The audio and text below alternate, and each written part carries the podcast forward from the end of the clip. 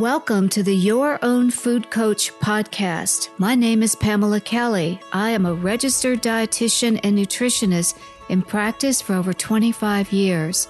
We have created this podcast to have a conversation to explore the world of food, nutrition, health, and body image together. You have come to the right place. Episode 11 Dysfunctional and Disordered Eating The Loss of Body Trust in the Self. The themes of mindful and intuitive eating are weaved into all of my episodes because this is the passion of my work and it's the solid belief shared by many nutritionists and dietitians, as well as spiritual leaders and therapists. At the core of any mindfulness practice is listening to the body to the breath, to the moment of what is around us, and to what we are feeling on the inside in our relationship with the outside world. With disordered and obviously with full blown eating disorders, the loss of that beautiful dance of mindful eating and body connection and trust is certainly diminished, if not completely lost altogether. Eating disorders are close to my heart for many reasons. I searched out certification in this field almost a decade ago and became a supervisor to other professionals in the field to help learn how to navigate this most complicated field of dietetics. I have dedicated literally thousands of hours to client care and continued training, and I can humbly say I'm still learning and I absolutely do not have all the answers. I too have many questions about how eating disorders occur and how to support recovery. And let me say right here that this particular episode might feel triggering to some, so you might not want to listen. Or if you do listen, I completely encourage you to have someone either with you or talk with a therapist after reviewing this podcast. There's many opportunities for me to continue my education on eating disorders, and I assure you I pursue them diligently. There are three I want you to know about. One is the International Association of Eating Disorder Professionals. Two is the Academy of Eating Disorders. And three is the National Association of Eating Disorders. I maintain memberships in these important organizations and I support their work and they support me. As long as I practice in this field, I will continue my own personal search to be a better nutritionist as an offering to those that are on this journey. It's important you know that. If you heard my first podcast, you'll remember that after having been raised in Iowa, where life was simple, that period of time for me was building my appreciation for food and nutrition. But a few things happened along the way in my own life, which started the all too common self conscious relationship with my own body. Looking back on it, I have to say I'd looked fantastic, but I sure didn't know it then. And if you would have told me that I looked great, I most certainly would have thought you were not telling the truth. And this is the hallmark of body image distortion seeing yourself, your true self, in a harsh a negative way with no clear way out of such thinking. Looking at old photographs, I usually had my hand on my stomach. And sadly, I have to admit to a negative commentary every time I saw myself in a photo during that period of my life. Why? Why do we criticize ourselves in this way? It's all too common in the stories I hear from clients who come in my office or who share with me in virtual sessions. And although my commentary was extremely tough, it was not near as brutal as what I've heard others say about themselves. It's heartbreaking. And for many, it is the beginning of a self loathing and a self hatred that takes them into a real dark path of an eating disorder. Eventually, such a negative and harsh assessment of the self will lead to seeing oneself as an object, as a thing, of something that is easy to despise. And if you see yourself as an object with a degree of separation, it's easy to judge it, easy to try to change it, or even worse, try to hurt it. And of course, being in tune with the self with that mindful awareness cannot happen. Each of us is a beautiful subject to be explored, nurtured, and loved with compassion. And to me, the journey of self compassion is part of the key to recovery from a dysfunctional eating and indeed full blown destructive and life threatening eating disorders. I'm going to speak more about body image in just a minute. Eating disorders in general are heartbreaking, soul sucking, emotional nightmares. Whew. Now imagine many of you are going to stop listening right now. What a sad and depressing commentary I just said. But it's important to understand at the core the diagnosis of an eating disorder is a mental illness that causes emotional, physical distress and can be life threatening. What triggers it and what continues it may or may not be what caused it in the first place, and it's under much debate and research today. Stay with me, and I'll do my best to explain it a bit more. Eating disorders are on a continuum. No one wakes up one day with anorexia or bulimia, and I assure you, no one would ever truly wish to have one, although Unfortunately, some insensitive folks may have made that uninformed comment or two about wishing they had control of the person with an eating disorder. Keep in mind, as I explain these warning signs of an eating disorder, what do you see or hear in life today about dieting, social media pressure, and the stress in our community? Think about the labels put on food as good or bad, or about judgments about being in a larger size body, or about the fear many young people have today about being overweight. Think about anxiety, about depression, and other mental health issues that are so common today. Below are some of these warning signs, and thinking about what I just said, see how this ties together. A family history of an eating disorder is a warning sign of a future eating disorder.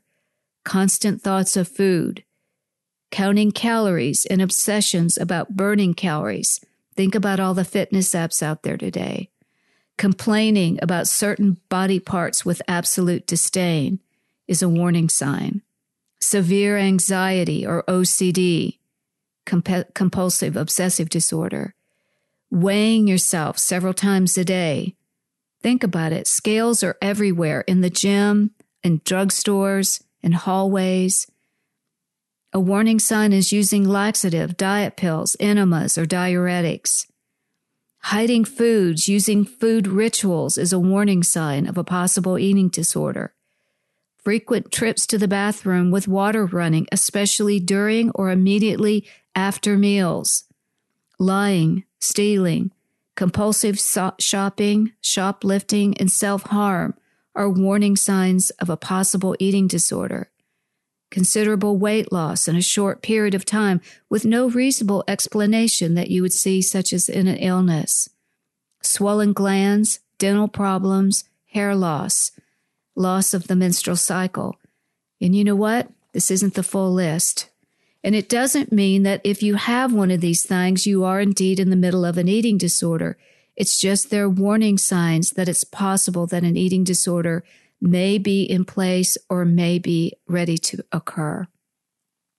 It's reasonable, isn't it, that in a dieting culture, it would be easy to get caught up in dieting behaviors that could lead some, not all, down a path that they simply cannot stop.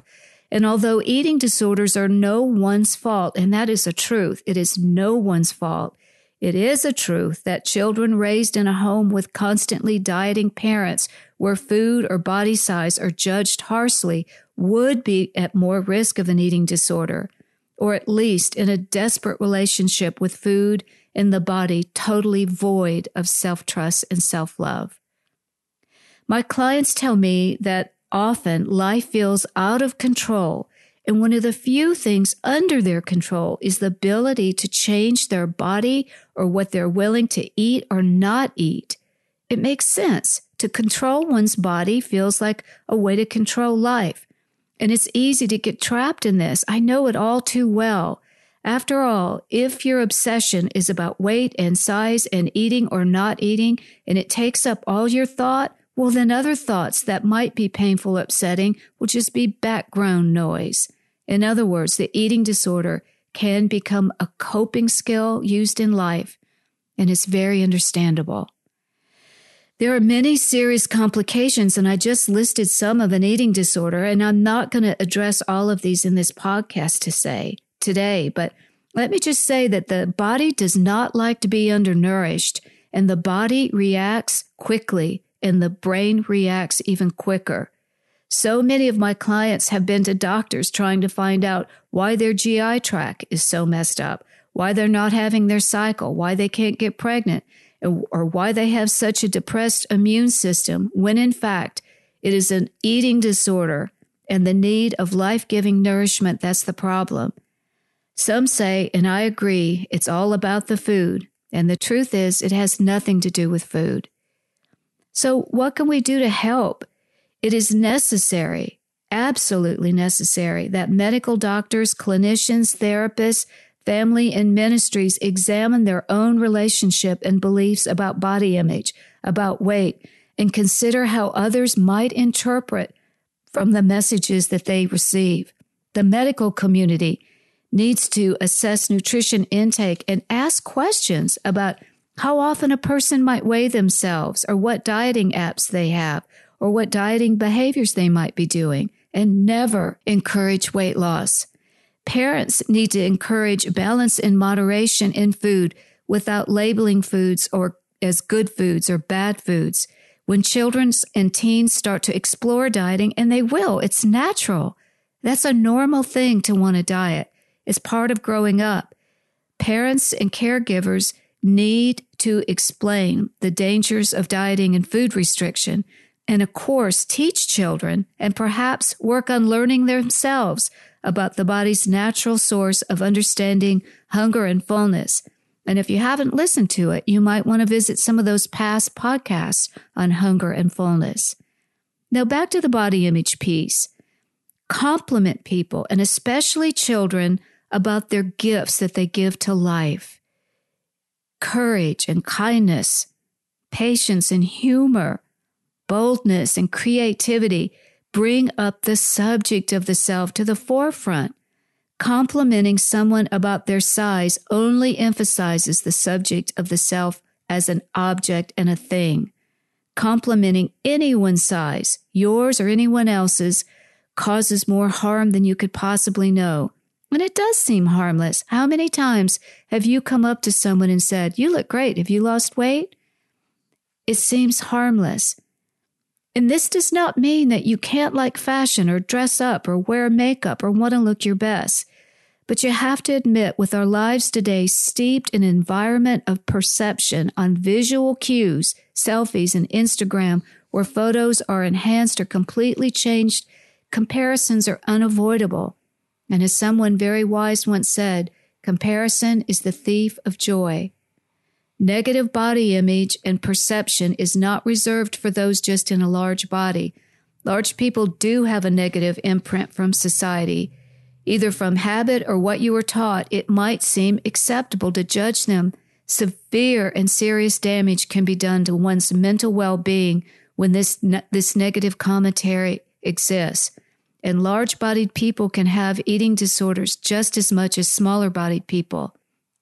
And interestingly, you need to make note that those that are in a smaller body or who are absolutely beautiful by society standards suffer just as much as larger larger bodied folks. I have many clients who've sat in my office with tears down their face, petrified about being fat when they are absolutely not and fearful of being unloved if they gain any weight. These beautiful souls tell me that they are terrified of being judged so much they would rather starve and risk their own very life than risk being larger. Body image, by definition, is what you perceive others might see when they look at you. It's kind of a type of mind reading, actually. My clients explore the idea that they can't possibly know what others might think about them.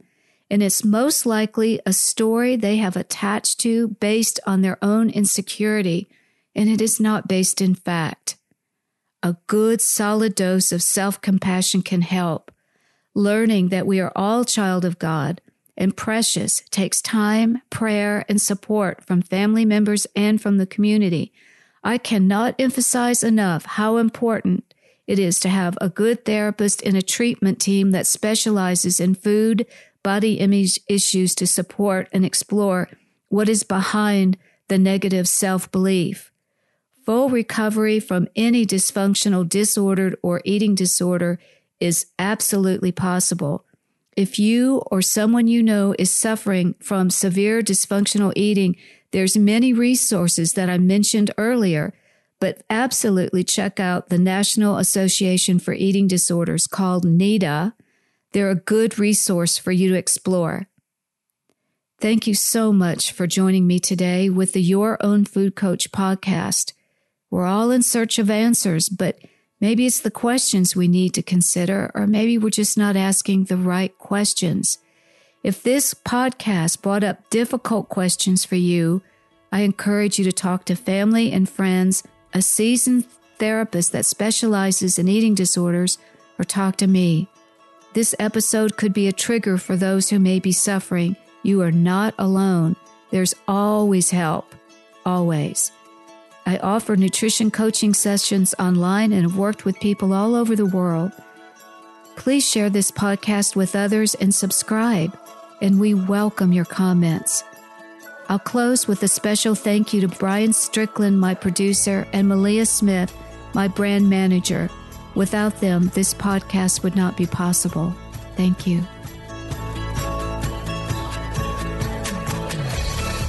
The information presented on this podcast is for the enjoyment of all listeners. It is not intended as either medical or medical nutrition advice or counseling, nor is it specific to any particular individual.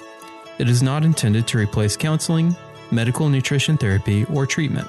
Contact a healthcare professional if you are experiencing problems that seem health related. Please contact 911 if you are having an emergency.